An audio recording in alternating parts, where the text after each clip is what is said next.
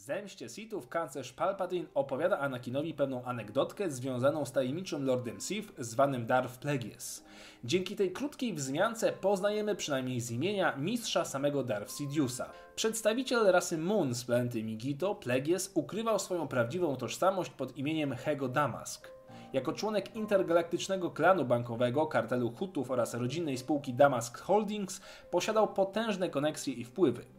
Prywatnie był jednak kimś o wiele potężniejszym, a mianowicie mrocznym Lordem Sith, który działał w linii zapoczątkowanej przez samego Darfa Bane'a, zwanej Zasadą Dwóch. Jego mistrzem był Darth Tenebrous, który w roku 67 przed bitwą o Yavin udał się na planetę Baldemnik w celu odnalezienia bardzo cennego złoża Cortosis. Obaj Sithowie padli ofiarą spisku protektorów Granów, którzy podstawili im wadliwą maszynę mającą doprowadzić do eksplozji łatwopalnego letanu. Ich próby unieszkodliwienia maszyny nie powiodły się, w efekcie czego musieli natychmiast ewakuować się z głębokich jaskiń. Ich statek uległ zniszczeniu, a sami Sithowie musieli bronić się przed spadającym na ich głowy sklepieniem. Darth Tenebrous starał się utrzymać mocą zabójcze odłamki. W tym samym czasie Plegies użył mocy na sklepieniu jaskini i uderzył skałą w swojego mistrza, grzebiąc go pod kamieniami. Mistrz jednak przeżył, ale nie na długo. Plegies po wyjawieniu swych planów skręcił mu ostatecznie kark. Wiele lat później, starający się o władzę na Nabu Bon Tapalo poprosił Hego Damaska o pomoc.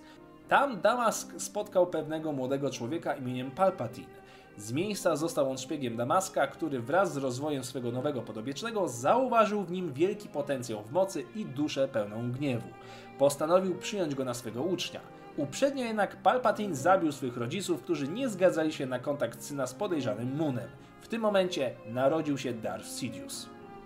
Dalsze losy Sidiousa to powolne zdobywanie koneksji i potęgi, by w końcu zasiąść na fotelu kanclerza. W międzyczasie przyjął na nauki swego własnego ucznia Darth Maula. Podczas świętowania nowo obranej pozycji wraz ze swym mistrzem, Sidious uśpił niczego nie podejrzewającego Plegiusa i zabił go we śnie, rażąc jego respirator błyskawicami mocy. W tym też momencie zaczął realizować się plan Bane'a, zapoczątkowany blisko tysiąc lat wcześniej. To wszystko w tym temacie. Dzięki za oglądanie i pamiętajcie, by zawsze trzymać miecz świetlny pod poduszką. Niech moc będzie z Wami.